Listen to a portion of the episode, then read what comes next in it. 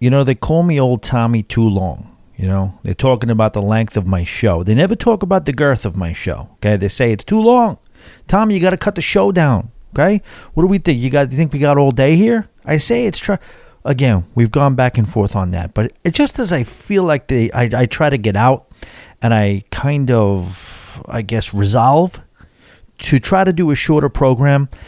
I get an action-packed week like this. Now, I'm still going to try. I'm going to try to cut it down. I want forty-five minutes, guys. I want forty-five minutes a show.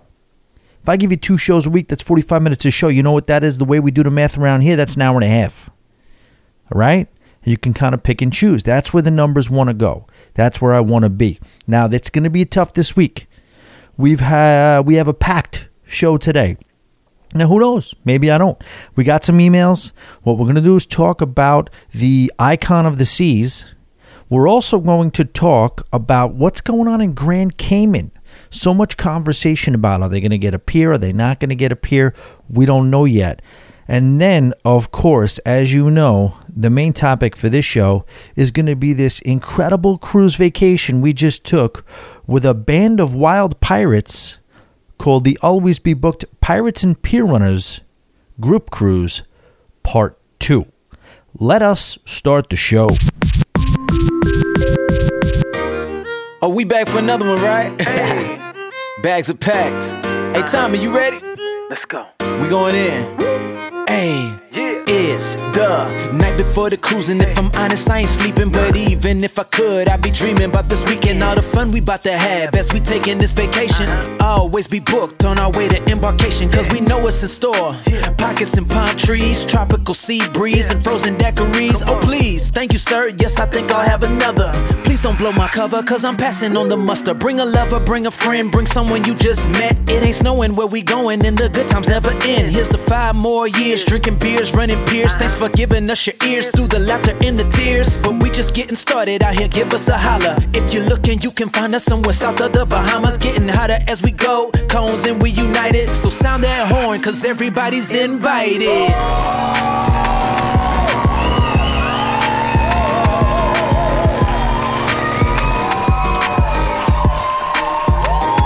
All aboard and welcome, ladies and gentlemen, to the Always Be Booked Cruisecast show, coming to you not quite live from Boca Raton. That's right, down here in South Florida, the K compound to be exact.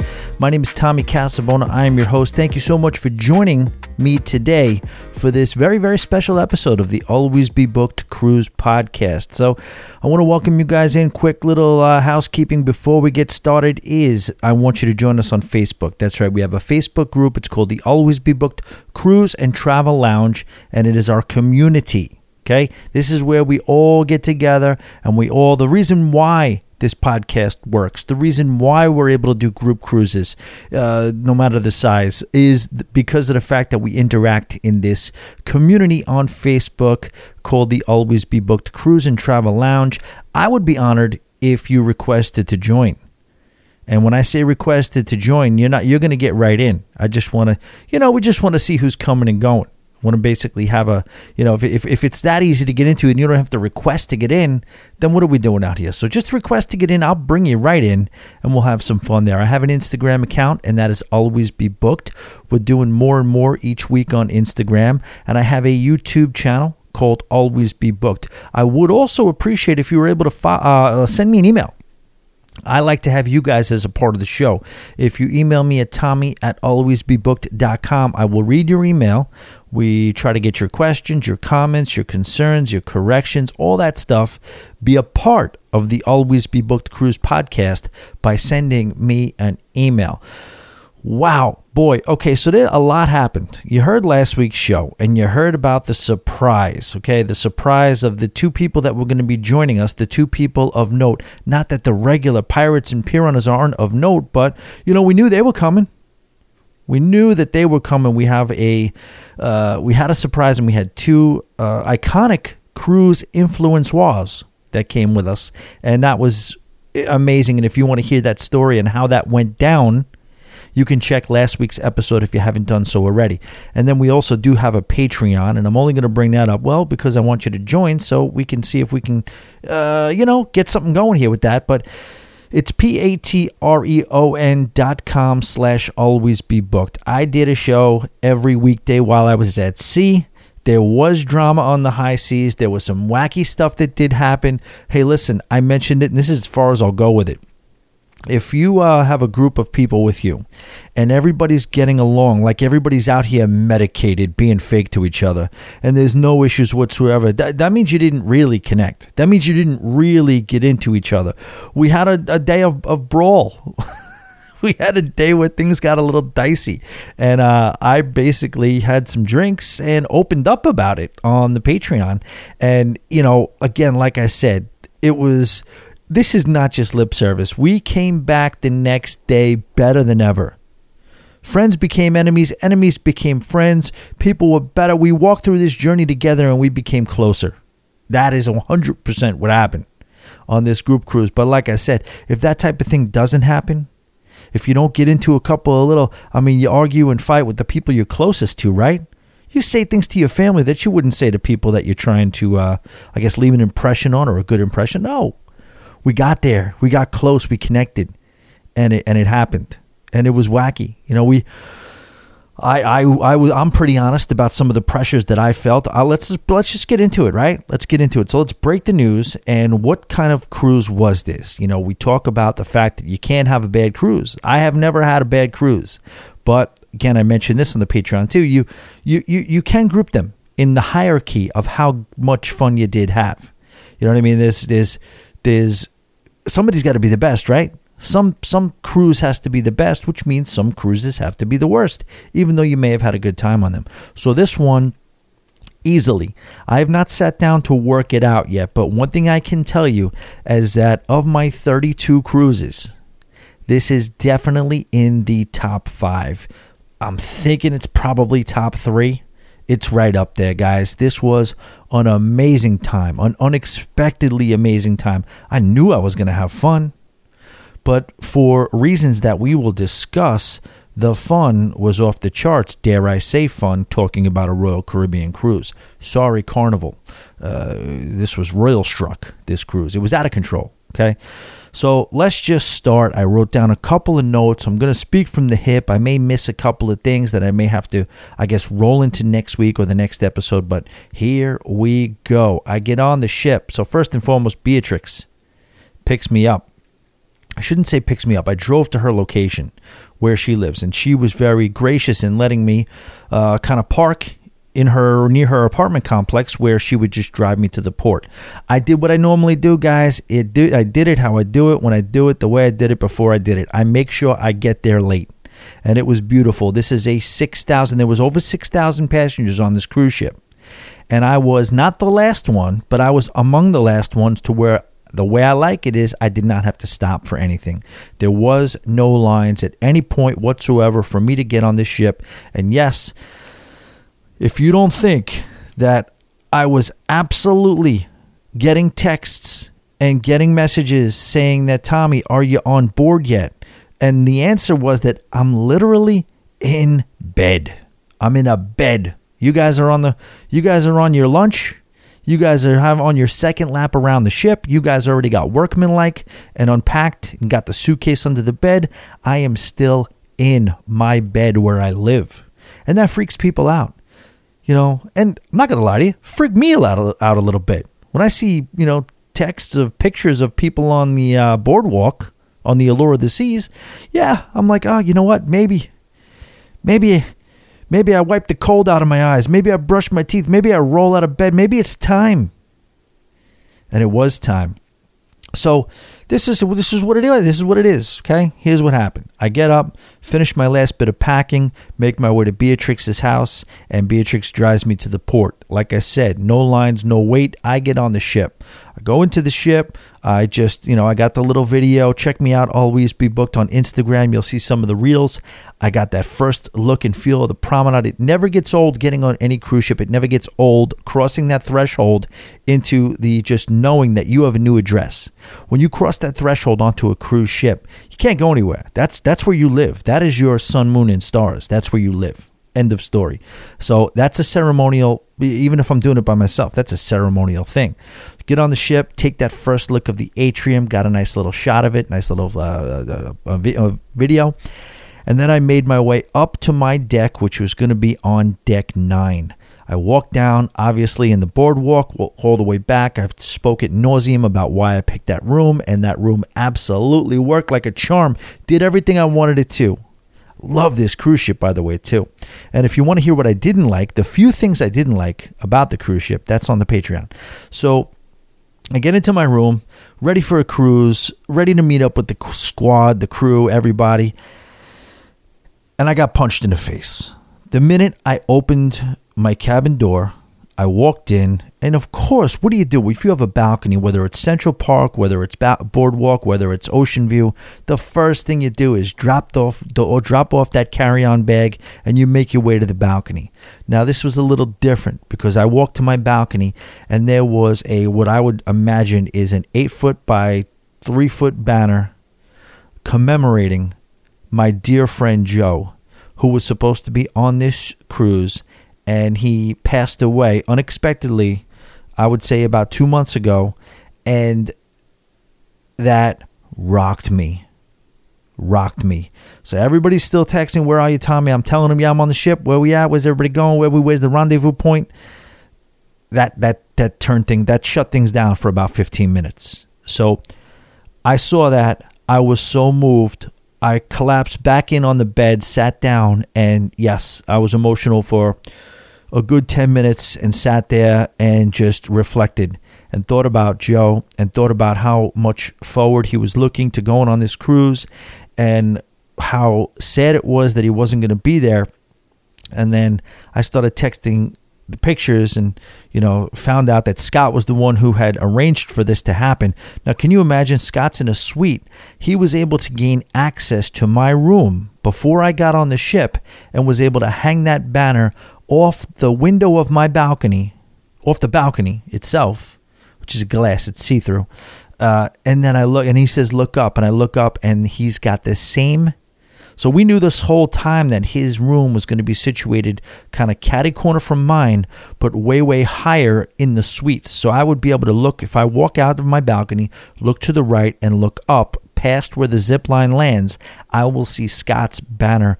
Same thing. Joe DeRosa. I mean, that that did a lot for me. That did a lot for me because, I don't know, you know, I don't want to get too corny, but when you wake up in the morning or whatever and you go outside and you look and all you know you have to look to the right, it did give a feeling of your friend being with you on this cruise. And as cheesy as that might be, it was really, really comforting for me. And that just shows you Scott and Kara, that was a very, very thoughtful thing that they did by leaving it up there the whole time. And that that that's the real thing, man. When somebody does that for you, that is the real thing.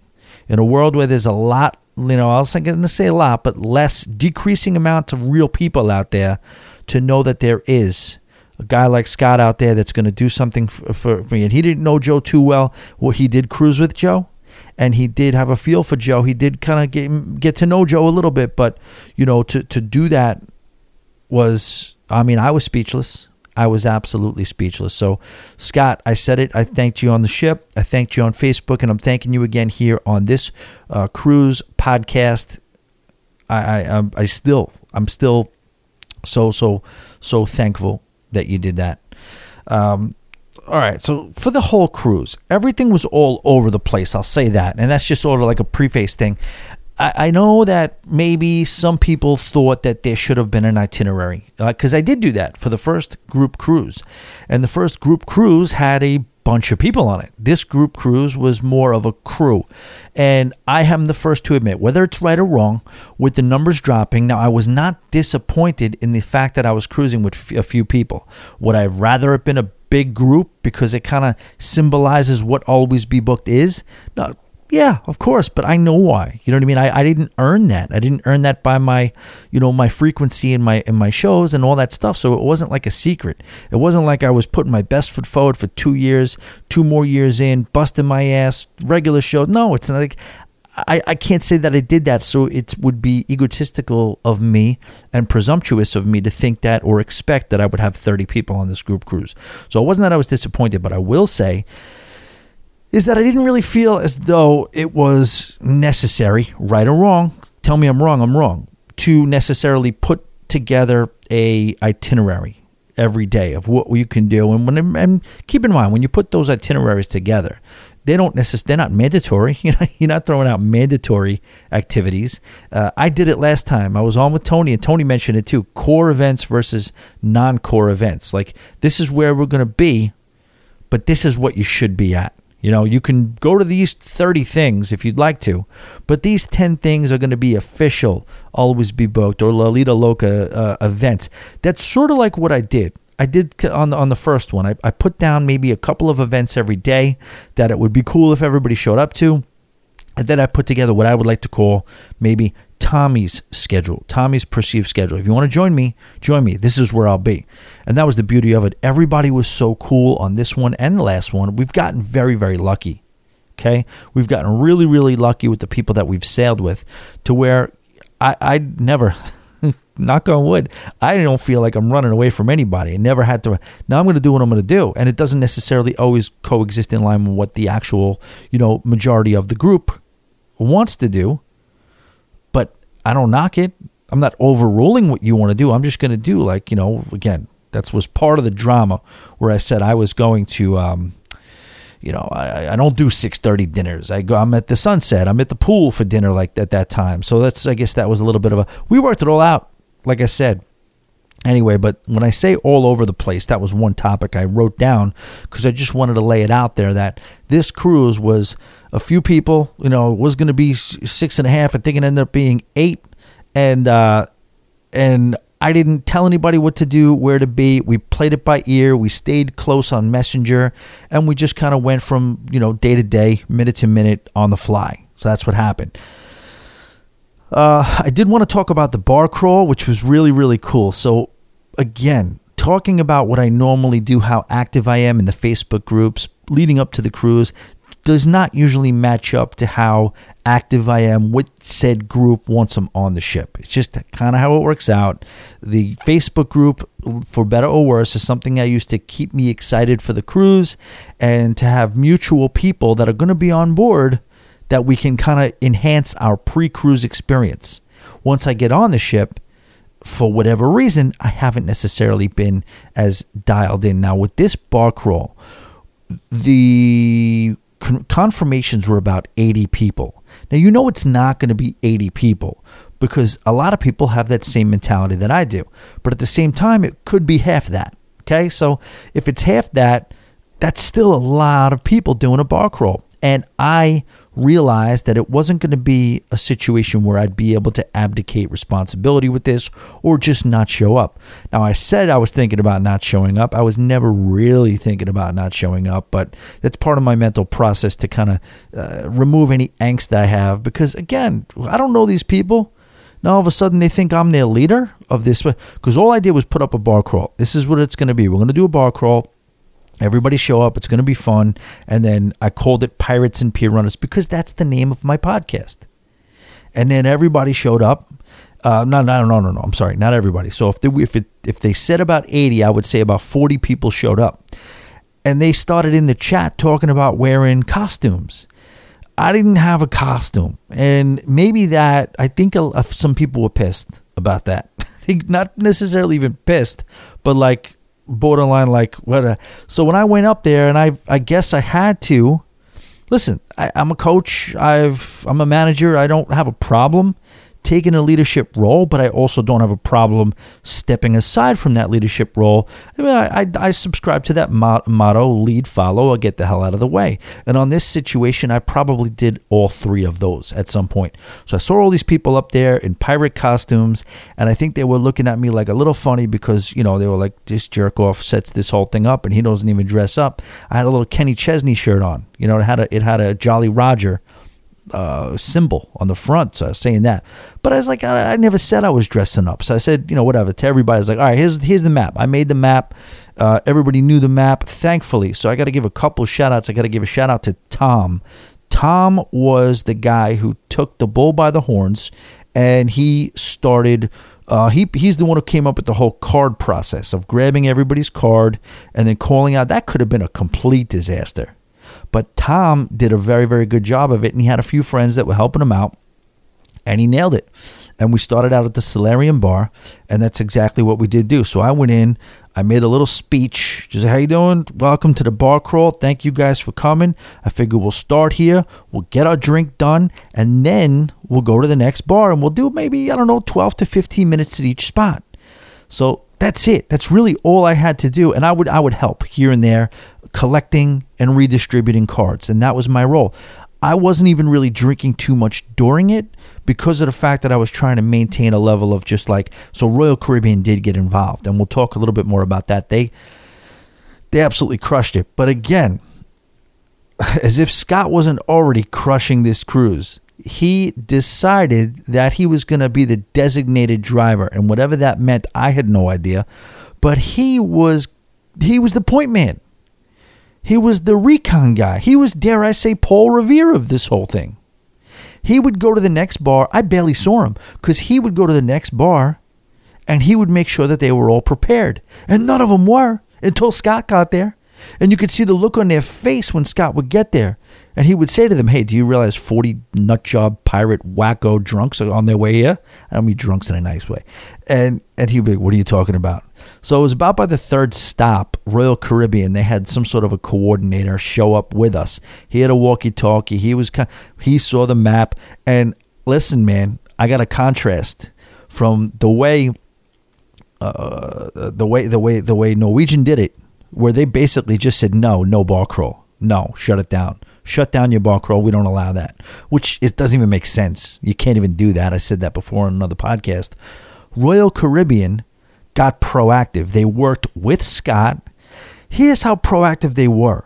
They were they were phenomenal. Royal Caribbean did such a great job during this whole thing, and they got the bartenders excited about us coming. Because I'll say this too, it worked out perfect with everybody dressing up because there was families on board and there were parents and kids. Now some of the families were very, very welcoming and said, oh, look at look kids, look, the crazy band of pirates.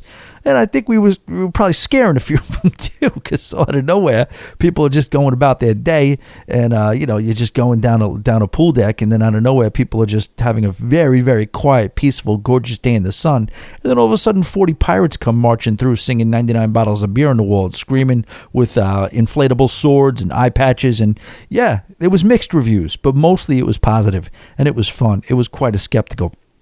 I had my uh, Bluetooth speaker blasting Pirates of the Caribbean music. It was phenomenal. But Royal Caribbean went so far as to even, like during the last couple of stops, they sent some guy in with a case of water and just started handing out bottles of water. So when you're talking about, again, I'm not talking about, let's just talk about bar crawls. Royal Caribbean absolutely nailed it. And uh, I'll say that, you know, Norwegian left a little to be desired. But the crew was great, and everybody was fun. Again, I wouldn't say that I was, by any stretch of the imagination, the central figure of this thing. I was kind of just watching it. I was watching it. If anybody said, like Tom, Tom was running the whole thing, and Scott was running the whole thing from, you know, the, the, the recon uh, position. And I was just kind of there. If somebody needed something, I was in. I was doing, I was going to get this. I was going to help with that. I was going to do this. I was going to do that. But I was basically just letting everybody have their fun. And it was really, honestly, while I wasn't the central figure in it, it was just really, really, really fun to watch. It was really cool. And we ended up, you know, we got off track a little bit based on recommendations from Royal Caribbean. But I would say by like the fifth bar out of ten, we got back on track with the actual map. And then we ended where we said we wanted to end. And that was in the Sabor bar outside, which is a great venue, great location. Another reason why, you know, another, I'm not going to say why it's better, but another advantage to the Allure not being uh, amplified yet. You don't have that slide there. You have the beautiful Sabor t- uh, taco bar that's outside overlooking the dive theater. Awesome. Awesome time. It went really well. The bar crawl went awesome. So I will say I wanted to mention my room, the balcony room, worked out perfectly. I'm just going down my list here. Uh, I was a little worried that I didn't have enough height. I was worried that I didn't have enough height because I was, um, you know, on the deck eleven last time, but I was up a little bit more towards forward. This time I made sure I was as far aft as I could be because, again, like I said, you feel like you got a little bit of an ocean view balcony because you're so far back. You're not getting the, the side of the ship. You're getting the back of the ship. You can go out on your balcony and you could see the ocean at any time of the day, night, or evening. And when you get into port, I mean, it was a beautiful view of Labadee from that room. But the ninth deck worked. It was really cool. I don't mind noise as much. You guys know that. New York City, the whole thing, Midtown Manhattan, living in I don't I don't Queens. I don't mind the noise. I kind of like the vibrance of it. I like a busy city, and that's why I booked that, you know, they would and I will say they did a lot more on the balcony on the uh, boardwalk than they usually do. They did a carnival. They did a lot. I know, shout out to Scott. He doesn't like the noise. He doesn't like the craziness. He doesn't like the parades. Don't say parade around Scott. He gets fired up. Anyway, I just enjoyed being out there. I had a good time. There's just so many goings on of the ship, and you can enjoy yourself. I, my first day there, I looked down, and I, uh, John from the ship show was texting me, "Where are you?" I, we're in front of Sabor. I looked at them. They were taking doing a little photo shoot, and that thing where you stick your face in, and but the animation around you is something different. It was cool. It was really, really cool. Um, I will get into, we did have an issue one night as far as noise complaints, so we had a lot of fun on this cruise. We were really, really, really enjoying ourselves on this cruise, and uh, we would always end up in somebody's balcony. For the most part, it was pretty fine. Uh, one night we were out there and I saw my neighbors. They were on their balcony. I had music going. There was dancing. It was fun, but I think it was like maybe ten or eleven o'clock. And at that point, it was fine. And uh, we saw them outside and I said, "You guys doing good? You guys doing all right?" "No, you guys are playing good music. It's fine." Uh, but then another night, it got bad. Okay, so one night we came back. It was much later and it was probably a little bit louder. I could tell you this. I had a connecting room, and that was a concern. At at uh, when I did book it, I, I had to decide: do you want the connecting room, and you want to be all the way towards the back, or do you want to pick a different room and not have a connecting room? I was like, eh, how bad can a connecting room be? So I got the connecting room, and the funny thing was is that on a night when I wasn't going nuts and we weren't partying in the room. It was probably like four o'clock in the morning and I was kind of maybe editing or whatever. And I was just laying in bed and, you know, maybe tossing and turning, maybe go. It's one thing, guys. It's hard for me to sleep on a cruise ship. It's hard for me at any time to sleep. And I always know that about myself, unless I'm really banged up. I just am excited the whole time. So I get so much FOMO. If I'm asleep, that means I'm not doing something. So it's like, it's tough for me to sleep. And uh, so a lot of times I'm up and I'm laying there. And it's quiet. There's nothing going on. And I just hear. And basically about that loud. They was so. I mean, it was so hearable. I didn't know. I didn't know what they hear about me. I was just quiet the whole time. But the guy literally just cleared his throat. And it was like he was maybe, I don't know, uh, ten feet, six feet away from me. So, so loud. So one night it was bad. One night we did push the limits of how loud we should be, and that for that for that I'm not proud. For that I'm I'm I'm a little ashamed that we did that. Uh, but you know they came to the door and they were even cool. And I think Sandy answered the door because I was still on the balcony, and uh, they said, uh, are, "Can you please keep it down a little bit?" And she was because she was like, "Absolutely, sorry."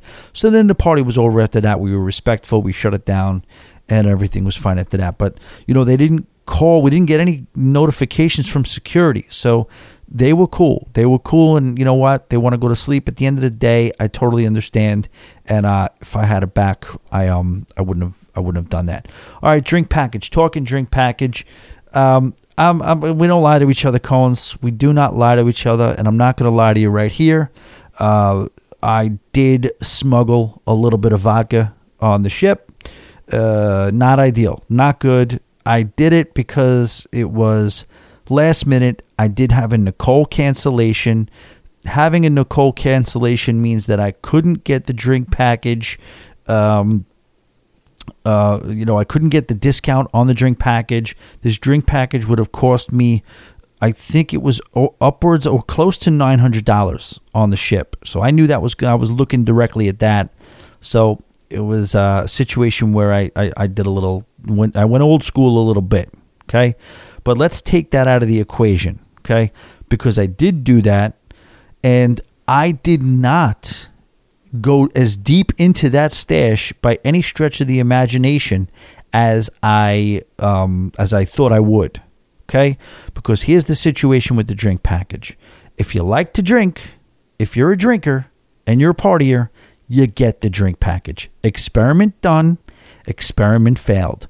I uh, forget about the economics of it, okay? Just the convenience of it, and just the fact that, you know, you, you want a proper drink. You want a drink that's made in front of you. You don't want to be with a bunch of people and be like, hey, let's get around the drinks. All right, you go to the bar. I'm going to get my little bottle here. You just, it's just not. And I should have known, and it's I was wrong for, for even thinking I should do it. I did it, okay? I did it, and I'm not doing it again. It's over. Like, it's not, it's not, um, it's not fun. So here's the thing. First of all, it was a total inconvenience. A, it was a mind F. It just messed my mind up because, you know, I wasn't paranoid, because I can tell you right now, they don't care. On the ship, it's like Vegas. Once you, once you're there, they, they, if you get it on, you get it on. And you know what the funny part of it is? I don't know if they care at all, because I had a twelve pack of water, and I was literally, I walked on the ship waving it, just waving it. Ran it through the freaking, ran it through the um the the the the the, the baggage claim, whatever you want to call it, the, the scanner, and I'm just holding up. You guys want to, you want to check this? You want to check my water? I'm just, nobody even. They, I was almost like they looked at me. I'll tell you, I'll go so far as to this. After one time, I ordered my third club soda. The guy looked at me and said, "Do you want me to leave room?" He was asking me if he should leave leave room, because I don't think there was any question about why I'm banging down club sodas. Okay, so having said that, and and how about this? Ready? I still spent over six hundred dollars on booze. My total cruise bill was about nine eighty, and it was and, and at least six of it six hundred of it was booze. So for that reason alone, it's not even a question. Pre-cruise, you got to get this. The problem was that Nicole was going to have to get it too, and she didn't want it. And by the time I found out Nicole didn't want the drink package, oh, I'm sorry, Nicole didn't want the cruise, uh, I had to, you know, make the decision. And if I got the drink package, it was too late to get any discount on it, and that's a significant discount. So it was a mess. It was just a mess, and I had to deal with what I had to deal with, and it was what it was. So the drink package I did not get. I did what I did. I regret it, and I won't be taking cruises without the drink package anymore if I plan to party on these cruises. Now, I am going on the Explorer in two weeks, not getting a drink package, not bringing booze on board. If some crazy party turns out, turns up on the ship that I don't expect to happen, then I got to buy the drinks. Okay, I'm on this cruise, I'm planning on just kind of like living life and working, right? I mean, how much, uh, how much, I, I, just for my body alone, I don't want to tax it as much. You know what I mean? I want to go easy. So I'm going to, I'm going to take this experiment. This is, and I'll do a separate show on this. I'm going to do an experiment of, can I cruise and enjoy myself booze free and have it be mostly a working vacation? Because if you can do that, there's a chance you save money based on a cruise fare of under two hundred dollars, quote unquote, free cruise. Now, the internet's going to cost me, and the gratuities they'll cost me. Okay, that's that's what it's going to be. But other than that, it's, you know, we'll we'll do the numbers. I spend twenty-five dollars a day easy on just regular expenses or leaving the house, or whether it's gas, food, coffee, whatever. You know, all that stuff should be able to go away. So I don't say that erases completely erases the cruise fare, but it should put a pretty bit, pretty strong dent in it, where this cruise won't cost me anywhere near even what it says it's supposed to cost me. All right, let's talk about Labadee. Labadee was phenomenal. Labadee, we got off, I got off the ship, and uh, I was a little late getting off. I mean, it's I was pretty much late getting off all the ports. I did the gym for the first two or three days, and I pushed it a little bit. I mean, as far as timing goes, I was not in a rush, a super rush to get off in Labadee, because really, what what do you, what is there too much to do in Labadee? It's not you. I've been, you've been there a few times. And what do you do? So I wanted to meet them on the barge bar. So I got off in Labadee with about four hours left before we had to get back on the ship. Did that. Went out there to the uh, to the to the to the to the dock. The dock is different now. The dock is cleaned up nice. It was brought inland a little bit more. I remember it being a little bit further out, a little bit more adventurous to get there. And once you did get on there, it was a little more rustic, a little bit more fly-by-night, a little bit more uh, caught up in the seas. Now they got fancy people dressed properly. Now they got astroturf stapled to the dock. Uh, you know, and it's just a little bit more of like a... You don't get the you don't get the adventure as much in Labadee of being out there like it was in Coco Cay or how Labadee used to be. But then everybody kind of separated and everybody kind of did their own thing. And I found myself uh, hanging out with John Clayco. And I'll tell you what, man, that's where, you know, you, we knew each other. I've been on his show. We've had conversations. So, yeah, there's a level of really feeling like you know each other already. But this is the in-person meetup that kind of solidified the fact that this is this is my guy now. This is my boy. Because we hung out. He jumped. He did like a, you'll see in the Pirates and Pier Runners, he kind of, I kicked off the video with him literally jumping off the dock, doing a cannonball into the water, and it was a great introduction to the um to the to the montage that I did do, which is not a YouTube montage anymore. It's a reel and it's a side video, whatever else. Then we hung out. He did the roller coaster. Uh, then we met. Uh, then we walked over to this other beach, a part of Labadee that I had never been to. A little bit of a cove. You walk through the whole kind of, I guess, uh, straw market area, Labadee, where it's like a gauntlet. They will literally, I mean, hunt you down. My friend, my friend, I want to show you this. I want to show you that. And they do not play when it comes to that stuff. But again, New York mentality. You're just polite. Hey, thank you. No. No, it's not. But just if you don't mind, if you, and they're creative with it too. But I just said to John's a nice guy. I told John, I was like, you know, if you want to just get through this, just just just follow my lead. I'll just I'm not stopping. I'm just gonna and, I, and I'm very polite. I look at it, make eye contact with everybody. Look at that. No, thank you. No, thank you. And you just keep walking. And they go to and they bother somebody else. That's the way to do it. But we ended up on this beach and we ended up getting a couple of beers and we ended up just chopping it up. And this was our first meeting and this was our first time where we really kind of just talked about, you know, we we talked about um you know the this, the the cruise space, talked about plans for his show, talked about plans for my show, and just opened up about everything. And that's where we okay this is we're you know this is my this is my guy. We're boys now. We're we we were boys before, pretty much just virtually. Now this is real life and we're boys, and that's what happened uh, that day. And that's what it was. And then we got back on the ship, ate a little bit, caught up with Tony. Tony, we I guess I think this I think Labadee was my was it Labadee or was it the sea day before? I don't remember. These cruise days, I was talking to Sandra before, they do start to run together on you, as most of you guys know, especially on an eight-day cruise where there's booze. But uh, we we gambled at one point, and uh, that that's I didn't have a good night with the fates. Normally, I usually uh, fates testing the fates. I'm using the Lolita Loca moniker like it's like it's normal, like it's like it's you know, and it, it is at this point. Tony's got Tony's Tony's Tony's uh, established himself in the space that much to where a lot of his uh, idiosyncrasies to his show have just become, you know, cruising, and uh, and that was it. So we had a cool night bonding there with all all, all three of us kind of gambling, but Tony was doing pretty well. I was going a little on tilt. I it, you know. When, when there's a real thing, when the deal is hot and when the deal is not losing and the deal is not busting, you gotta lower your bets. And I just ignored that. I knew it and I ignored it. And I, instead of, you know, when I would lose, I would just kind of play bigger. And then it's almost like when you do that, it's almost like suicide. And I almost, it's almost like conscious. It's all, it almost is conscious. You're like, ah, am I winning or losing? Am I winning tonight or am I losing? Am I going home with five hundred bucks or am I donating five hundred bucks? And that's kind of where my headspace ended up at, up at. And I ended up donating the five hundred bucks and I did not go back in. I did not gamble again for the rest of the cruise, which is not like me, me at all. This is the least I've gambled on any cruise. It just gave me a little bit of a bad taste. And I was like, you know what?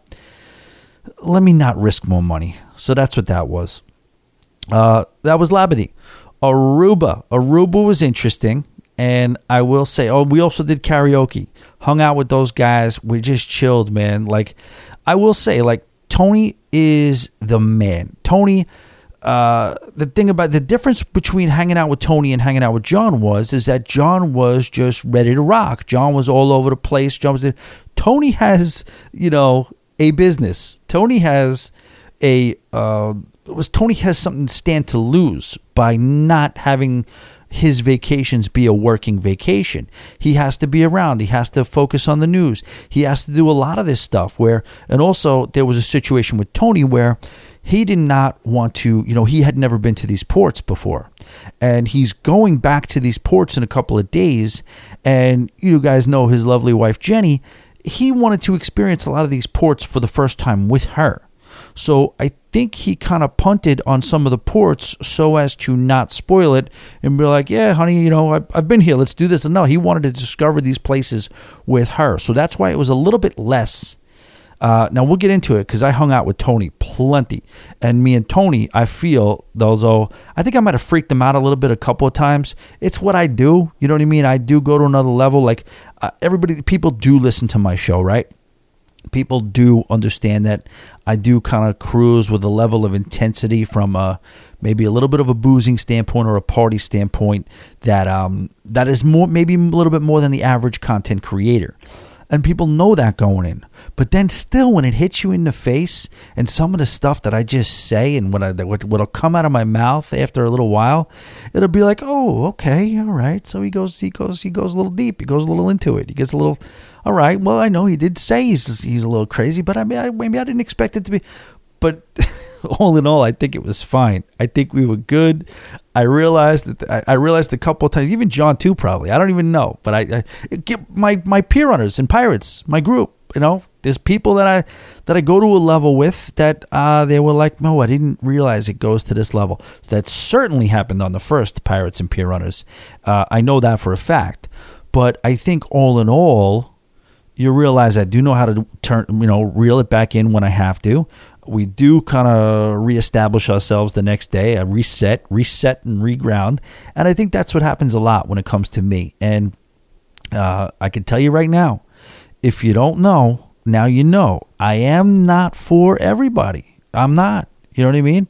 It's interesting, too, because, like, think about anybody who's cruised with me on a group cruise that I'm hosting, right? Well, you know, what is it? thirty, thirty-five people at this point. You know, not any of you guys, any of any of them. And I guess maybe I don't know if I'm talking to all of them right now, but I'm just talking in general.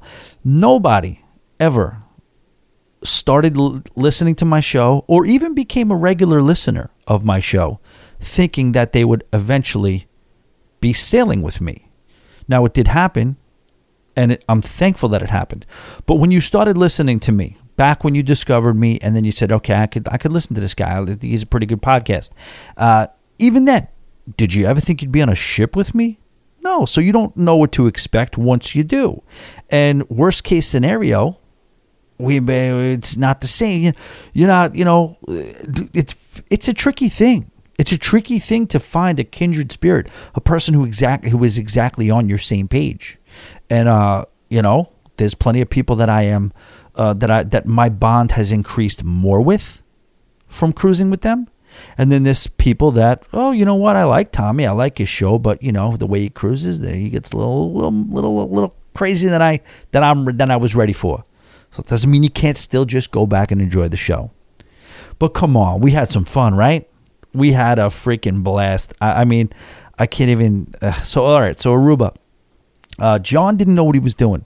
John said, I think he had a tea time booked for a golf course, and he was going to do that. Tony was going to get some work done, and um, John was having second thoughts about the tea time and go and play golf by himself now that there was other options available. And I said, you know what? The minute I knew Nicole was no longer going, I got a little bit more serious about booking excursions because, again, if it's Nicole, it's not just up to Nicole. It's up to, I mean, it's not just up to me. I got to figure out what she wants to do too. But now she's out of the mix. I can do whatever I want to do, and I'm going to go book, and I'm going to book my bucket list thing, which was get an A T V through uh, Aruba and drive around through the desert and through the hills and through the rocks and everything. And that's what I did do. I booked that. So I told John that I was going to do that. I told Scott and Kara that I was going to do that. Apparently Scott is a freaking uh, Formula One U T U T. I almost said U T I. I did say U T I about three times on the ship. I was like, yeah, I booked a U T I. I booked a U T I. Um, but no, it's a U T V. So uh, we did we did that. And I'm not going to tell you the tour because I'm going to tell you the story that, that happened. So John booked it. Scott booked it. Kara booked it. We're all with uh, this one tour company. Uh, we don't know where John is the next morning. So John got off the ship early. As we know, once you get off the ship, Wi-Fi is dicey. You don't know. You got to hopefully you're at a bar or a location or, or an establishment that has Wi-Fi. But he was running around town. He went to the beach. He went jet skiing. He had a full morning. Myself, Scott, and Kara went to the Dutch Pancake House, which was something I wanted to do. And they did it. And I think they were very, I think they loved it. They said it was one of their favorite meals of the trip, I believe. Uh, so I was thankful for that and relieved that they didn't, you know, waste their time, you know, following me. They liked it. So we did that. And then we didn't know where we were going to meet this bus. So we thought we needed to go to the Aruba sign, but were we going to uh, find them at the exact time at the Aruba sign? Because they had like five different pickup, drop-off locations. Finally, we're walking around town looking to for, for the Aruba sign, and we see the bus with the name of the company on it. We just stopped them, and they had our names.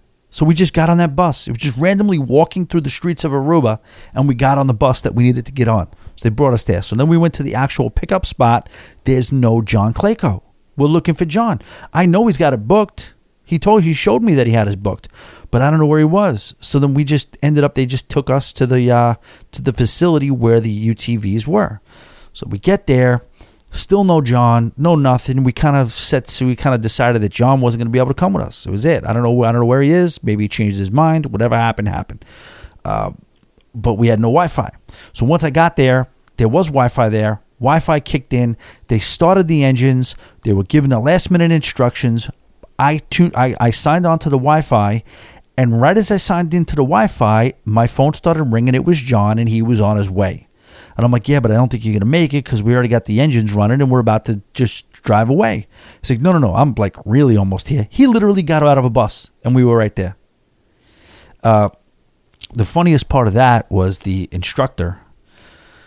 He was very, very professional, very thorough, did the whole thing, everything you expect in an instructor on the, um, you know, uh, on, on, the whole rules, regulations, safety, uh, all the reviews things too. Like if you enjoy the trip, please leave us a review. If there's any suggestions that we can do to make this tour better for you, you felt like you were in great hands, great instructions, total full out. Um, it, they, it was a professional operation until he made it fully aware to, he made us fully aware that if we wanted to purchase cocaine from him, we could. I don't know what, I don't know why, I don't even remember. Scott said something about something white, I think. He just said something white, and that guy just wanted to, hey, you said white? You're in Aruba. Anything's possible. And he points to his nose, and he says one hundred dollars. This is the same guy for the tour. I was like, oh, boy, okay. Anyway, we did the tour. It was great, phenomenal. Uh It took a little while to get used to driving this thing because I never drive, driven them before. Plus, I missed the instructions because I was trying to coordinate with John. Me and John partnered up. He got a lot of footage. Uh, we had the whole incident where you could find on Facebook where he uh, fell into a, a, a, a, a network of bushes. I don't know what he was doing. It was kind of funny. We were late because we were taking a last-minute picture on top of a rock. If you see the montage, the very last picture in the montage is is a video is him, and that picture was what it was a nice little shot. So we were a little bit late getting back to the uh, U T Vs. Everybody had started their engines. We weren't super late. We were just a couple of I don't know a minute behind. So we were jogging to get back. So we were jogging a little bit. I was jogging a little bit. He was jogging a little bit. He was ahead of me, and there was a clear path on either side. In the middle, you just saw this brush, these tall bushes, branches, whatever. Now, I was curious as to why John decided to run straight into the bushes, but I'm watching John, and I'm thinking, why is he running this? Clear dirt trails on either side, but he's running straight into those bushes. And as I'm watching him, I'm watching him, I'm watching him. He's running, he's running. And then he disappeared from my field of view. He ended up in the bushes, fell down, got a couple of cuts and scratches, but made it out. Everything was fine. The whole, you just hear him go, I'm okay. I'm okay. Everybody got a good laugh out of it. He got some great footage out of it, and it was phenomenal. Then we went to a beach. We went back. And that was it. Had some dinner. The food was really good on this cruise ship, guys, as far as the main dining room goes. There was uh, Johnny Rockets was a miss. I will say that, and I spoke about this on the Patreon, but I'll just kind of brush past it. On the Patreon, what I did yesterday was just put the, the five or six things that I did not like about Allure of the Seas. And it was just really nitpicky stuff and really trying to go in, but just stuff that I had expectations of that my expectations weren't met. Again, cruise was one of my favorite cruises of all time. Okay?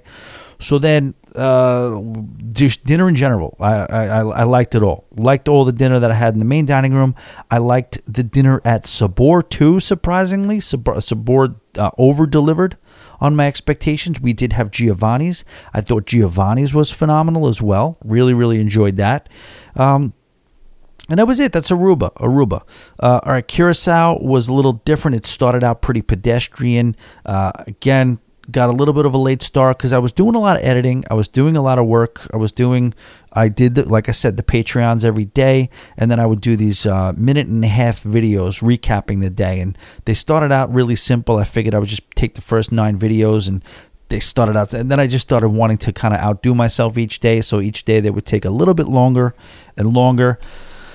Um, so Curacao got off the ship a little bit late, ended up at that cafe. It's, it's you can't miss it. It's called the Iguana Cafe. This place is terrible. Okay. By the way, I think it's, it's set up. It looks like it's a really beautiful place. The menu is very, very extensive. The drinks are good.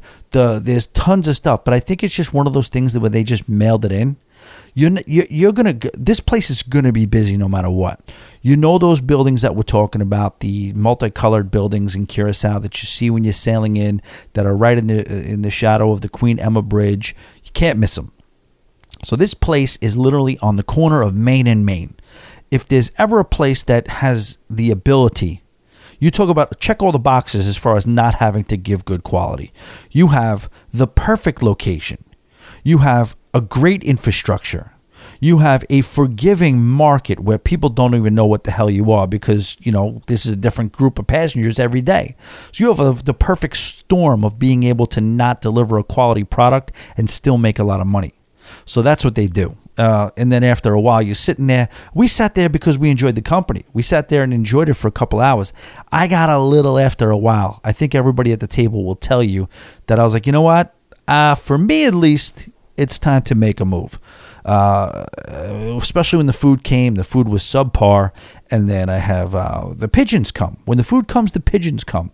And they're all around the table and, you know, call Pito, say whatever you want. I'm not into having dinner with pigeons. That's all. I, what do you want me to tell you?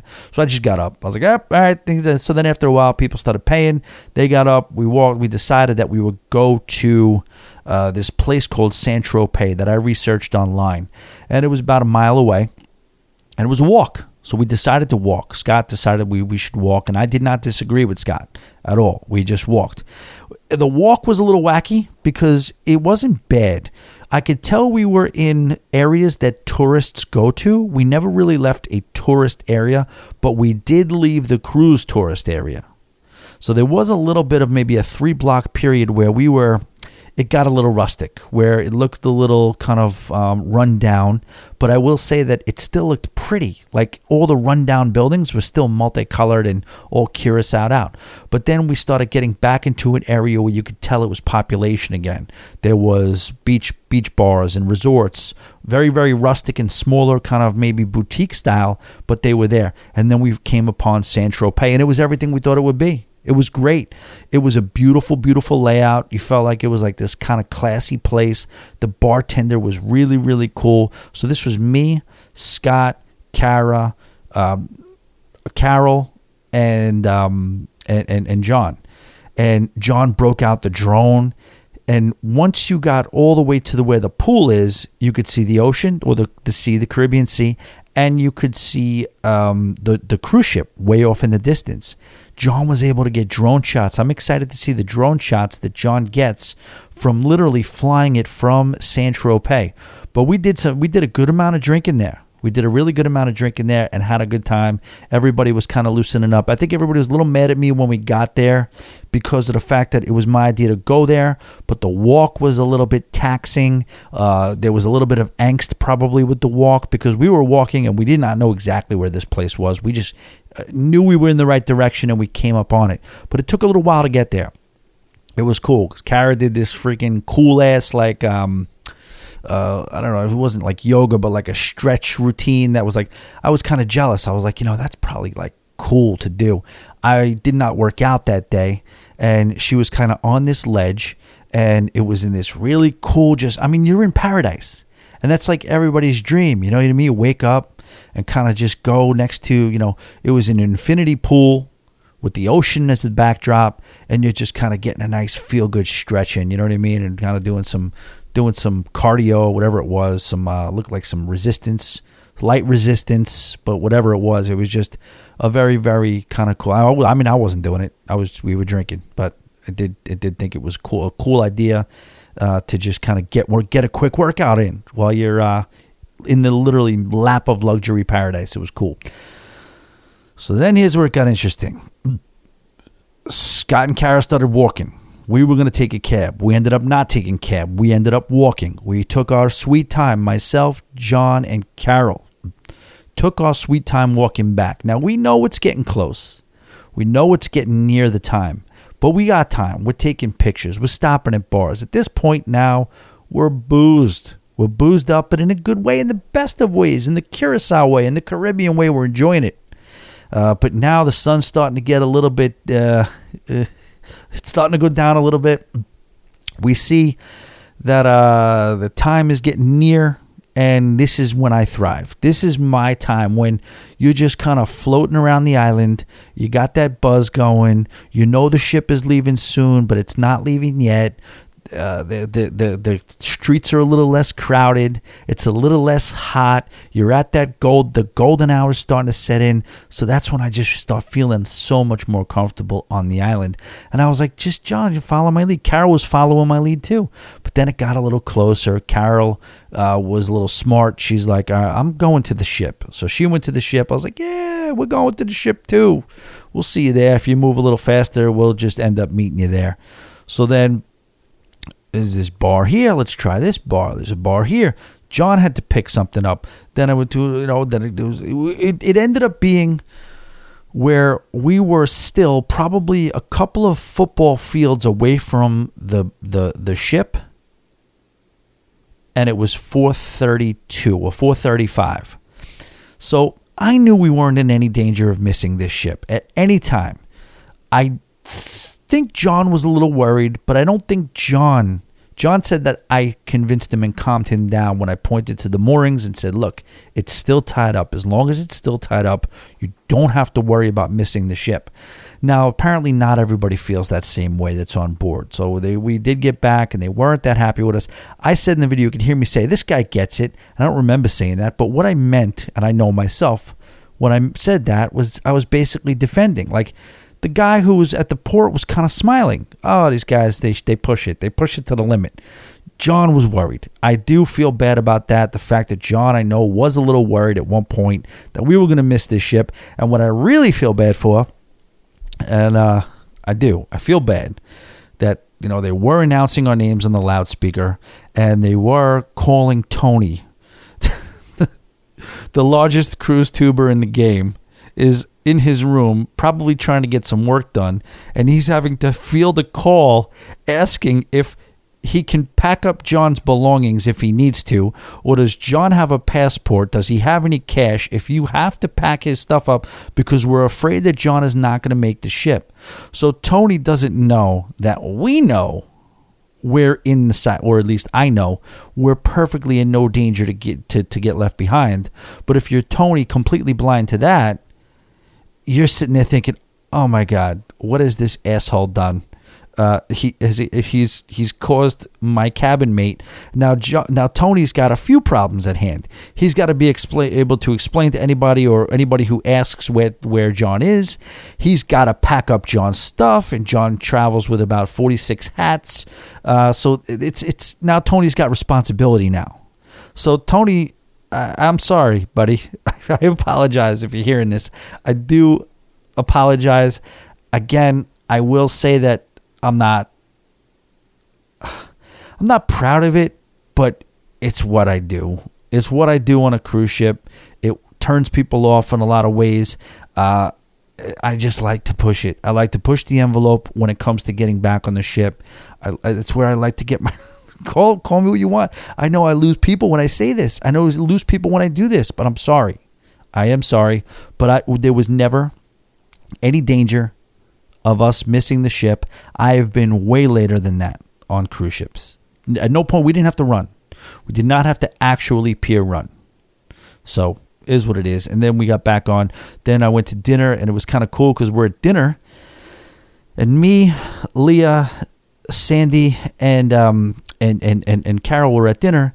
So I turn on YouTube and I see Tony's doing a live stream from the room, from his room. We're on the same ship. I'm at dinner watching Tony's live stream. John texts me, join us in the live if you can. I'm like, well, we're at dinner. If we get done with dinner, I'll come by. And uh, we ate dinner. We finished our dinner. And then I said, let me go jump on the, on the live. So I did that. And, you know, they were talking about it and they were kind of having a conversation about... Uh, the pier run and Tony's Tony was so cool. I don't know if he hated me at that moment. I don't know if he was like cursing me out, but then I just saw in the live. Wait a minute. Was that the same day? No, that wasn't the same day. That live was a different day. So the live that they did was post. They didn't invite me on that live. I don't blame them. But, uh, okay, so that was a different live. So one live I went in on and hung out with them. That was Tony's live. Then John did a live that was later in the in the in the um, sailing, and that was the day of the pier run. Okay, and that was Curacao Day, and they were kind of going back and forth. I highly recommend checking out that live. Both of them. Check out Tony's live that happened on Tuesday, but also check out John's that happened on Thursday. The one that happened with John on Thursday, the two of them, I feel like they, no offense, Tony. I think, you know, Tony's, Tony doesn't need me to plug his show, but the one where they were Tuesday, where they were Tuesday, they were figuring it out and they got it done. It was a great show. But then the one on Thursday, I think all of them would agree. I think everybody would agree that that's when they kind of really hit their stride as a duo. I think they nailed that one. And uh, they were talking about the pier run. So I don't know if Tony was really... I could see... I wouldn't blame Tony if he was actually a little mad at me about that. But hopefully he's not. Hopefully we're cool. And uh, is what it is. So that was uh, that was Curacao. That's pretty much it, guys. We just had fun, man. We had a fun pool party one night where we played a game of Never Have I Ever. We got a lot of information about each other and a little poolside sunset game of Never Have I Ever. Everybody was getting a little fun. We were having some having a good time. We were um, we ended up in a hot tub. Then everybody ended up leaving. Sandy uh, drank a little too much that night. And then we had some really, really good times at Blaze, uh, the nightclub, which is not always the case for me. We don't always necessarily have so much fun. I don't know. I'm not always so nightclub driven because I'm so prominent and during the day and during the sunset. But on this cruise, we really, really stretched it out into the night and had some really fun. We had characters. We were naming people, other people that would show up in the nightclub. Shout out to Mullet Shorty. Um, shout out to, um, I, I don't want to offend anybody. John, dude, there was a John, John's mom. I don't, I'm not, John's real mom was not there. It was this lady who John was just like, oh, she, she kind of looks like me. She could be my mom. But, he was, you know, it was just funny. We were just calling people out. There was a professional, uh, there was an aged or a, or a, tr- we, we called him the triple A almost pro boy, boy, boy band backup dancer. This guy was kind of like uh, six foot four, a little on the older side. Looked like he could have been just as easily a truck driver as he could have been a boy band member. Uh, there were these women that were there that would literally just dance with you but lead with their ass. Anywhere you looked, there was like if anywhere you looked, there'd be a married couple. And it would be th- th- re- taking their ass and twerking up to you in any way, shape, or form was just as natural to them as greeting you with a handshake. And that's how they meant it. Like there was a married couple out there and they said, oh, look at the married couple. Let's go twerk on them. And they were being so courteous with it. It was like the most friendly, polite, just twerking on this couple. They twerked on me as I'm sitting there. I was almost I just by instinct, I almost pulled out some dollar bills. They were just twerking. They were just the friendliest little twerkers around. Uh, we had fun, and and and Tony was was hanging out with us at the club, just holding court, just cracking jokes. Tony is, and John, both of them, they're just stand-up comedy level funny guys. They really, really are. That'll be very, very evident if you watch the Chip Show live, uh, both both lives, but the Chip Show live in in particular. Uh, and uh, we we just had so much fun, man. We had so much fun. One thing about Tony, uh, again, like I said, I spent more time with John than I did with Tony, but the times I had with Tony were, were funny, hysterical, enlightening, inspiring, and I will say that it was great to watch because, you know, it just, when I say the word inspiring, that's the key word, because it's so, so fascinating to see that this guy who took his first freaking cruise in twenty seventeen is now not able to walk around a cruise ship without people literally going up to him like he is on a red carpet. Like, they see him and they approach him. Hi, I don't want to bother you, Tony, but uh, we really, really enjoy your content and what you do. We really do. And, dude, I don't know how you do it. You know, I don't know how anybody handles becoming just literally a cruising household name in their fifties, but he nails it. He just is, like, so gracious. He's able to do, in every interaction that he has with people, he is able to be courteous, be thankful, to have a real human interaction with them, and then have them, before they walk away, he makes sure that they know that he is he he he understands how fortunate he is to be able to do what he does. He he nails it on all accounts, and it's just it's just like I said, you see that happen, and I don't know, you don't ever know if you'll be there, but you to know that it's possible, you know what I mean? It's it's it's kind of cool. It really, really is cool. Uh, and what else? The um, just just just in general, we'll just watch watching those two guys just kind of like, oh, the karaoke. First of all, the two of them are just natural entertainers. They're they're they they go to karaoke, and I can tell you, John just has the crowd eating out of his hand. Tony gets up there and sang Garth Brooks' "The Dance," and I don't know if people like. Some people know him, some people don't. But I was watching couples dance to that song as if they were at a Garth Brooks show. Like they were, he was he was killing it. They were killing it. It was just a, a, a fun, fun, fun cruise all around. Uh, an inspiring cruise, a you know better than expected cruise, and I had high expectations. It was even better than I thought it would be. In the top five cruises of all times, probably three. And uh, just, again, navigating around the ship with those guys. And what I cherished also was just at the end of the night, we would always end up at either Sorrento's or at the Promenade Cafe. I had more meals at the Promenade Cafe than I normally would have. Uh, oh, and I want to give a shout out to Sandy, but Sandy via, uh, or Leah via Sandy. So Sandy is, let's just break everybody down real quick. Scott and Kara speak for themselves. They were on the first one. They were on this one. Passionate, passionate cruisers. I told you what Scott did uh, as far as the banner. I told you what Scott did as far as the, um, the, the, the, the, the, the, I guess, project, I guess, event coordinating the booze cruise. He just absolutely nailed it. He, I was like, you have a you have a passion for this. He's like, no, I don't do anything in my life halfway. I was like, yeah, I get it. I, I one hundred percent get it. And another thing with Scott and Kara, they were so gracious. One night we had, they hosted us for a cocktail and appetizer party in their beautiful suite. They had a, a giant suite, two levels, and, you know, huge balcony. And we just hung out there one night. We had the full-on room service, butler service, uh, drinks, everything. And we had like a little cocktail party. We went live for a little while in there. Everybody showed up. Tony was there. Uh, John was there. And all the all the Pirates and Pier Runners were there. And that was really, really cool of them. And that was a Kara birthday party too. So happy birthday to Kara.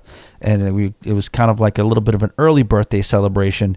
And Royal, from what they said, Royal Caribbean really knocked it out the park for the from the experience standpoint as far as that goes.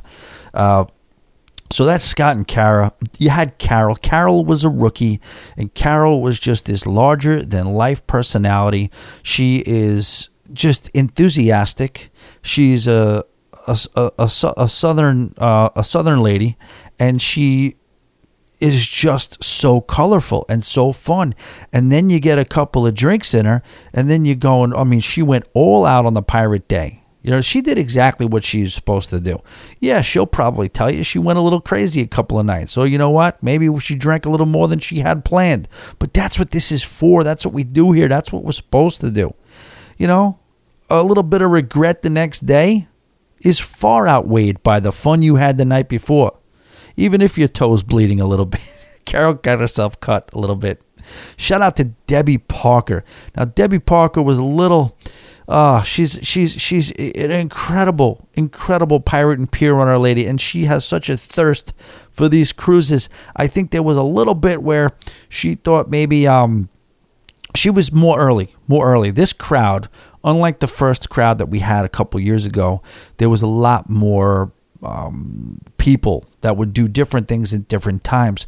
So Deb, I think, you know, a little bit, it was a little bit later. I know Debbie had a phenomenal time.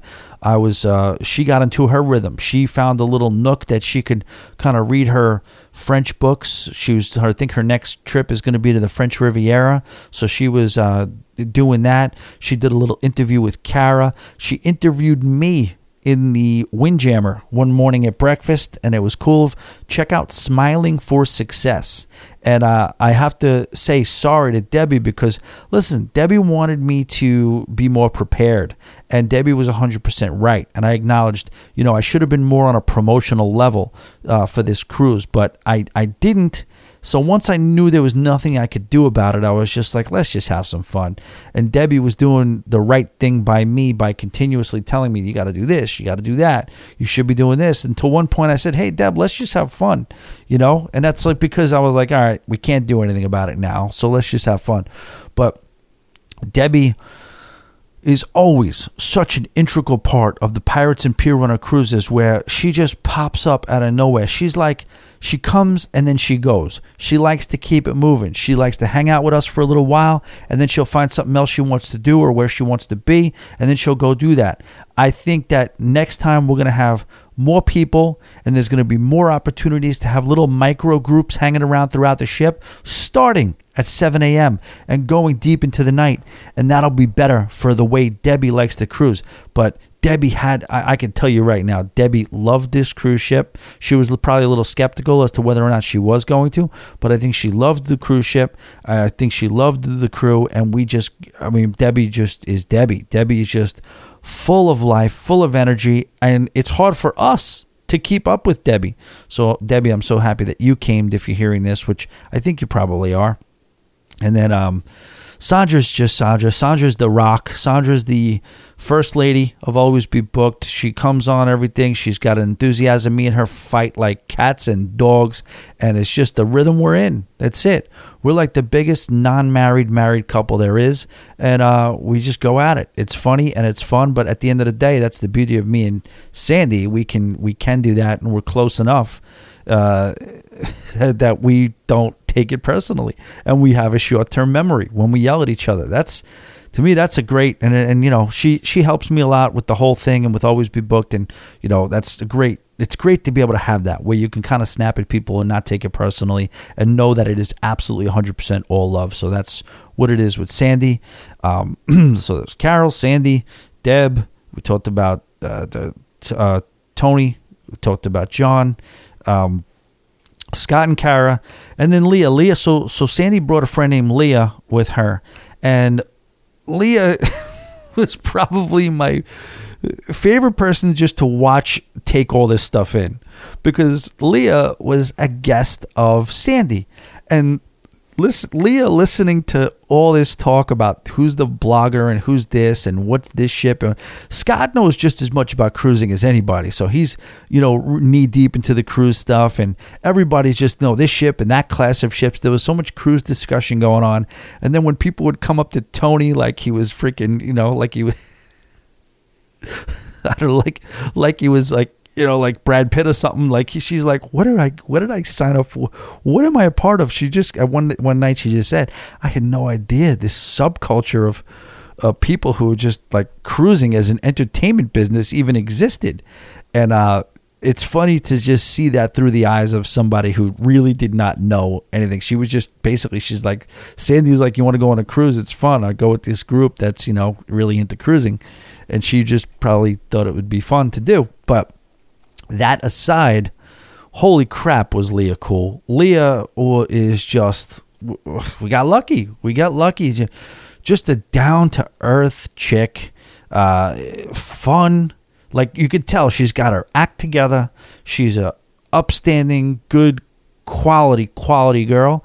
And then at the same time, nothing uptight about her whatsoever. You can't offend her. You can't. You can't get. You can't get. You can't make it too crazy for her. We. I had some really good talks with her. Uh, she had some really good interactions with the rest of the group. And Leah was such a great addition. We got very lucky in all rounds. We got lucky across the board. I. Personally got very, very lucky from Tony and, and you know, Tony and John surprising us on this cruise, to Leah being a great addition, to Carol being as fun as she was. I already knew about Deb.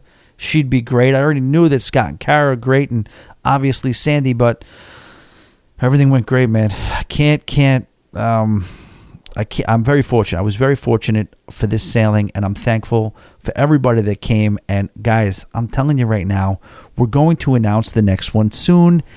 You're going to want to be around for this. You're going to want to come on this cruise. I try to say, like, you know, when you decide what cruise you're going to take, uh, yeah, sometimes you're price conscious. Sometimes you're itinerary conscious. Sometimes, like, all right, so if there's a theme cruise, like let's just say it was another Florida Georgia Line cruise, you could be going to, I mean, it doesn't matter. You could be going to, you could be going to Port Canaveral as your stop. That cruise is going to be a blast. I'm telling you right now, next time you think about doing a cruise, throw away all the other reasons that you may, that may factor into why you cruise, and consider the fact that the Always Be Booked cruise experience is it's, it's not going to be dull. It's not going to be dull. There's going to be action-packed. And this was, like I said, this was a light crew. It was a light crew. But the first one was not a light crew. And all I could say is that, yeah, you know, we we we battled a little bit. We, we had to, now you don't have to, like, you know, on the first one there were people who were knee deep into the, you know, day to day, and there were people who came and went, but that's what they're all like. But there is a great, great, great time to be had. Choose your own adventure, choose your level of participation. But these cast of this band of wacky band of pirates and pier runners, they will make for a very, we will make for a very, very memorable experience. So again, thank you for everybody who came. And yes, despite the fact that it was more of a crew and less a full-on group, it was a rousing, rousing success. Thank you guys. All right, we're going to move on. Um, I wanted to talk about the release of the information. I want to, this is going to run long, guys. Maybe we'll skip the emails today. I'll skip the emails today, and we'll do emails next time. We'll do emails Thursday. All right, so uh, Icon of the Seas. They released information on Icon I, Icon of the Seas, and they released uh, the booking dates. You can now book the Icon of the Seas uh, as a cruise. So I want to talk a few things about just some general observations. They didn't release everything about it. They gave you some information, some good solid information with some really good mock-ups and schematics that you can kind of sink your teeth into if you're interested in this crazy, crazy cruise ship. I mean, my tagline, I was telling Tony, I was like, you know, the tagline should be like for Royal Caribbean, like it's it's the same thing. They're just always building the largest cruise ship. So I was like, what, what's the tagline now? Royal Caribbean, Icon of the Seas.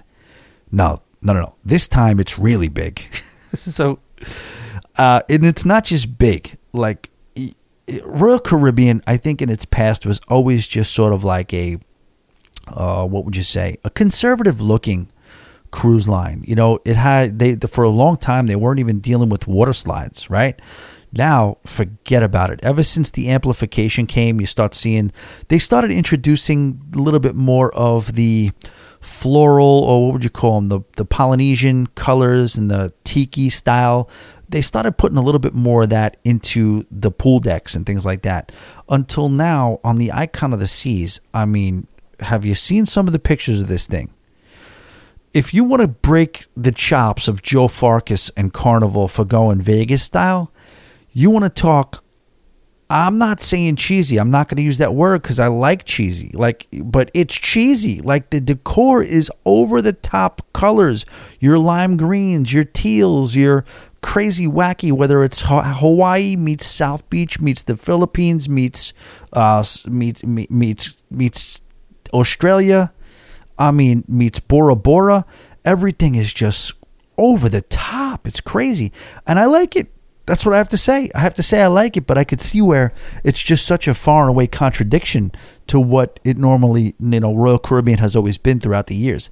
So there's a lot of shade on this cruise ship, too. While I do think you get a very, very strong connection to the sea, but the ship is so big, it can afford to have a lot of areas where there's just a lot of backdrops and shades and coverings. And even for a pool deck, which is something that you kind of, uh, first instinct, assume it's going to be wide open, on this particular ship, there's a lot of nooks and crannies, then a lot of dividers and separators between one area or maybe a neighborhood and others. So those are my first couple of observations when looking at it. Uh, the, the family-friendly mode they're going with here, and I guess you can go family-friendly mode and it, without hurting people who want to have an adult experience because of the fact that, again, this ship is so freaking big. We'll talk about the numbers in a minute, but, you know, they're doing... Um, aft pools, okay? So, I mean, I don't know what to tell you. After years and years and years of me getting on here on this stupid microphone and yelling about why, how bad Royal Caribbean drops the balls and dro- drops the ball and not gives you an adequate relationship with the horizon on the back of the ship, where it's just such a good idea to do so. It looks like there's one flow rider. It's set back a little bit more on the side of the ship and not directly aft, and they put a suspended infinity pool, so they have that split deck concept, right, that they normally have. And it looks like where the Aqua Theater would normally be, they have a freaking, you know, they have the two sides, you know, and then in the middle of the two sides, the two separate structures, they have a freaking suspended infinity pool. Sign me up for that every single day of the week.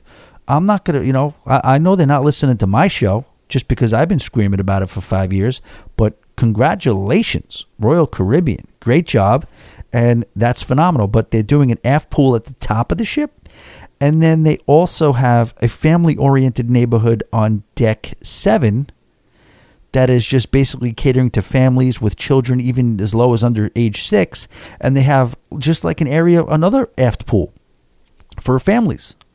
So good. And if you have a ship this big, like I said, I think that's a phenomenal.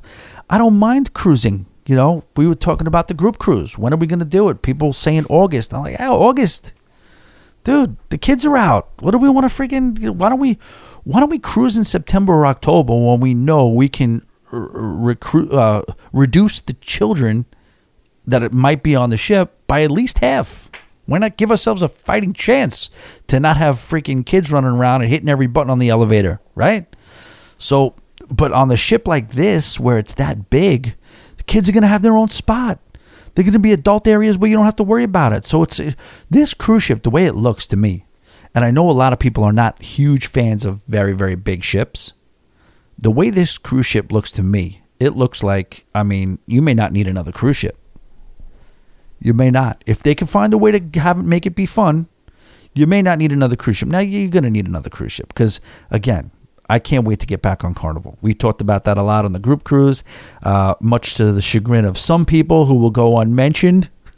I think the next group cruise is going to be on the Carnival Mardi Gras. It's not official yet. We will see. But, and I know I put information about what, what it's going to be, but you know what? Things change, okay?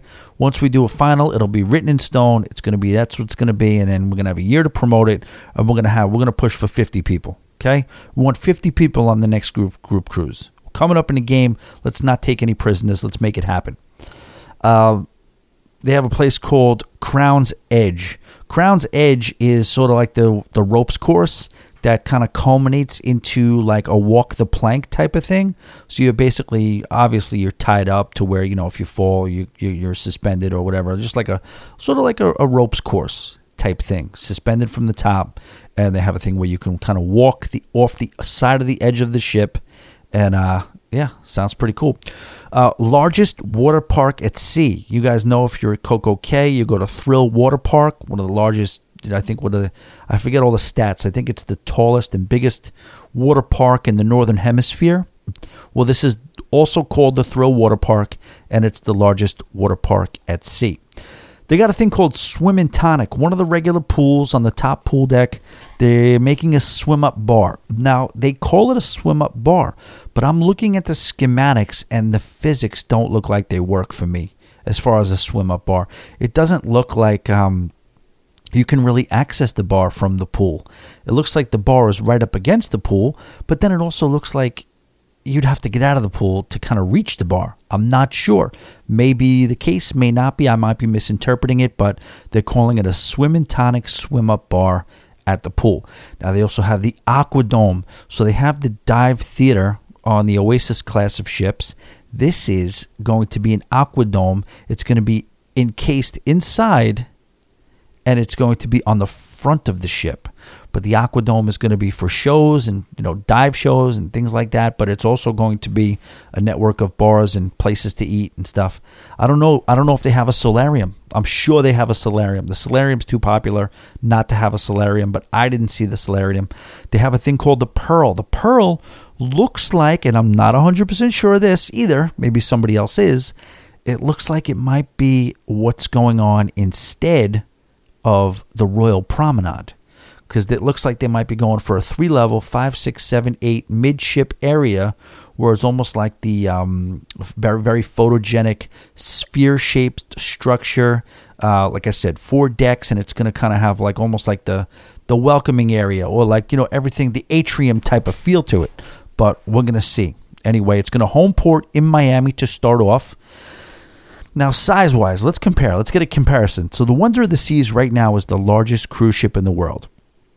Pay attention to these numbers here. She is eleven hundred, eleven eighty-eight feet in length, gross tonnage of two hundred thirty-six thousand eight hundred fifty-seven. And the ship accommodates, at double occupancy, five thousand seven hundred thirty-four passengers. If you want to max out the ship, however, however many they could hold, you can get as high as six thousand nine hundred eighty-eight. Now, remember, we're talking about the Wonder of the Seas. And that's also going to be twenty-three hundred crew, which means you can get nine thousand two hundred eighty-eight people on the Wonder of the Seas. An absolute pig elephant of a cruise ship. This thing, the Icon of the Seas. Okay, let's go one by one here because I want you to remember these numbers. Is fifty-six thousand... Um, I'm sorry, five thousand six hundred ten people at double occupancy. Again, remember, the um, the the the the Wonder is fifty-seven thirty-four. But if you max out the ship, it's seventy-six hundred on the Icon, whereas it's only sixty-nine eighty-eight on Wonder. So there's more room. So a double occupancy, the Wonder can hold more people, but at full capacity, the Icon can hold more. Uh, so that's going to put you, and if you just assume, so I don't know how much crew the Icon's going to have, but if you put the same amount of crew that it has on Wonder on the Icon, which is twenty-three hundred, that means this thing can sail with nine thousand nine hundred passengers. I mean, that's a lot of passengers, as opposed to uh, ninety-two eighty-eight on the Wonder. Now, the Wonder, the gross tonnage is two hundred thirty-six thousand eight hundred fifty-seven. The Icon is two hundred fifty thousand eight hundred gross tons. Length, eleven eighty-eight on Wonder, eleven ninety-seven on Icon. So it's a big, big ship. This will be the biggest cruise ship in the world, and it's not close. Well, it's a little close, but it's it's definitely significantly bigger than any Oasis-class ship that exists. The goal is to have three of them by twenty thirty. And you can book this cruise ship now, and the initial sailings are in January of twenty twenty-four. So, I mean, this is going to be, you know, what are you going to say? This is like, this is big news. This is the biggest thing to happen in cruising. I still don't think this is as big as like when the Oasis of the Seas was first announced. The Oasis of the Seas, I mean, think about it. What was the next biggest cruise ship at that point? It was probably the, in the Royal Caribbean Freedom class, right? I'm guessing that probably was what it was. So the difference between the Freedom class biggest ship and the Oasis of the Seas is out of control.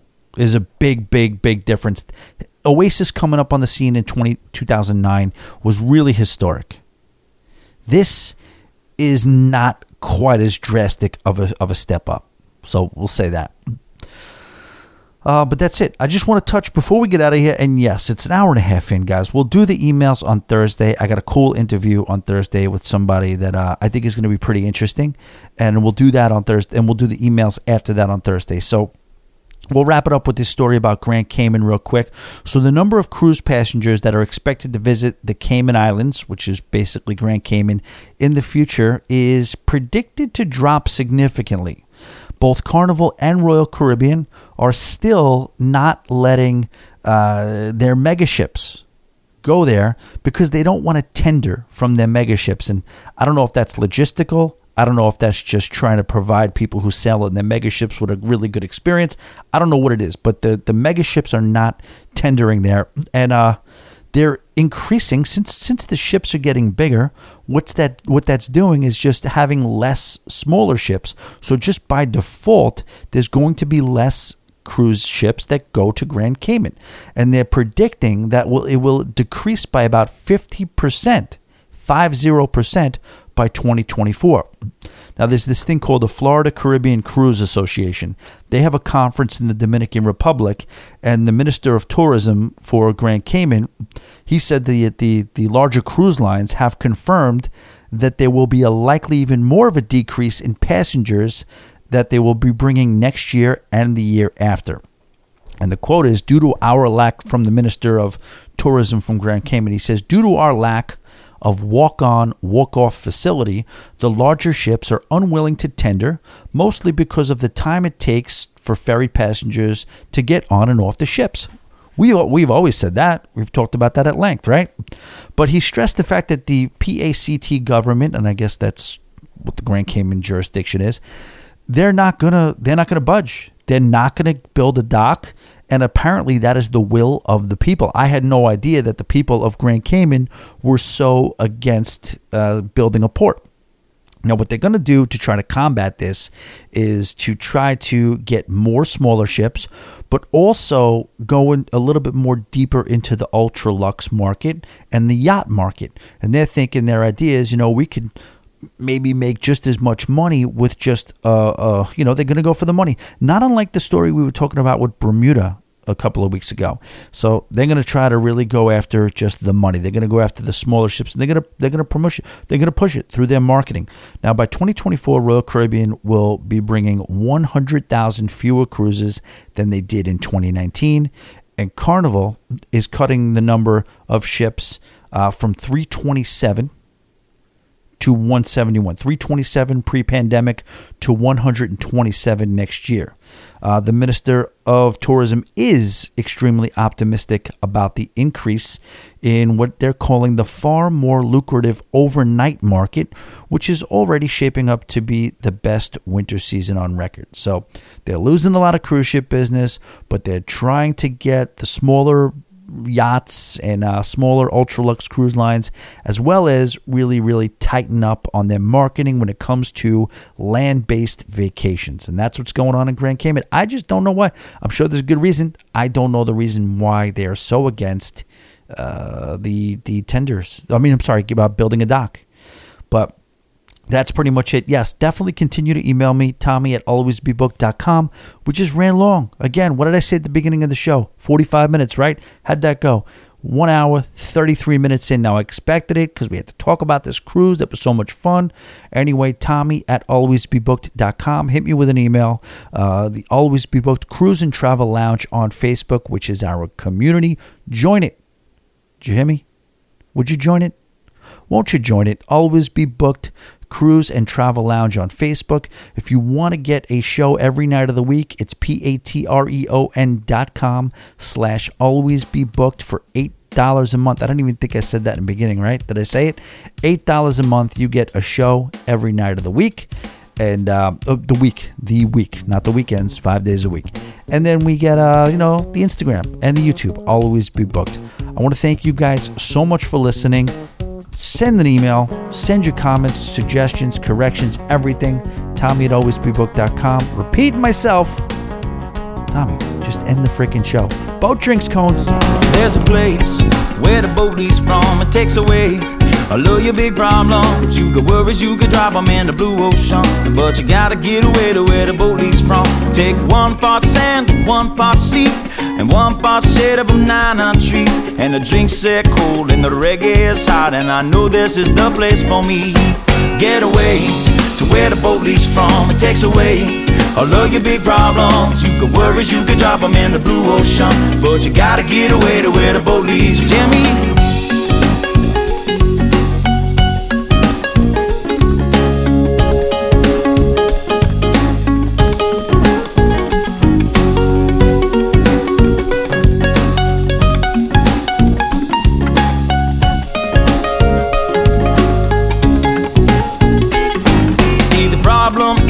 You're right there, there's a perfectly good island somewhere. Well, alright, the boats, and don't grab your coat. You won't need it where we are going. Get away to where the boat leaves from. It takes away all of your big problems. You could worries, you could drop them in the blue ocean. But you gotta get away to where the boat leaves from. Pick me up, pick me up, pick me up. Put me down, down in the sand where it's cool. Put me down, and when I fall on my stool, put me down, I'll just leave there till morning comes round.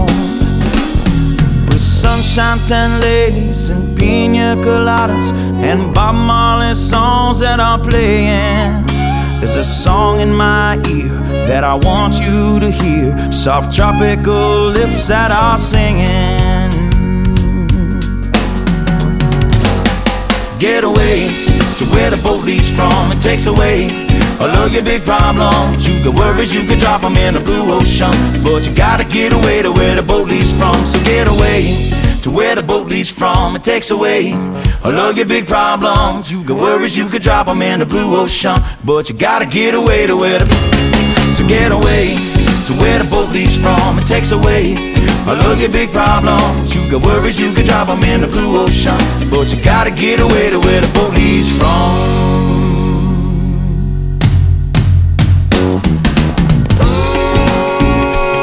Pick me up,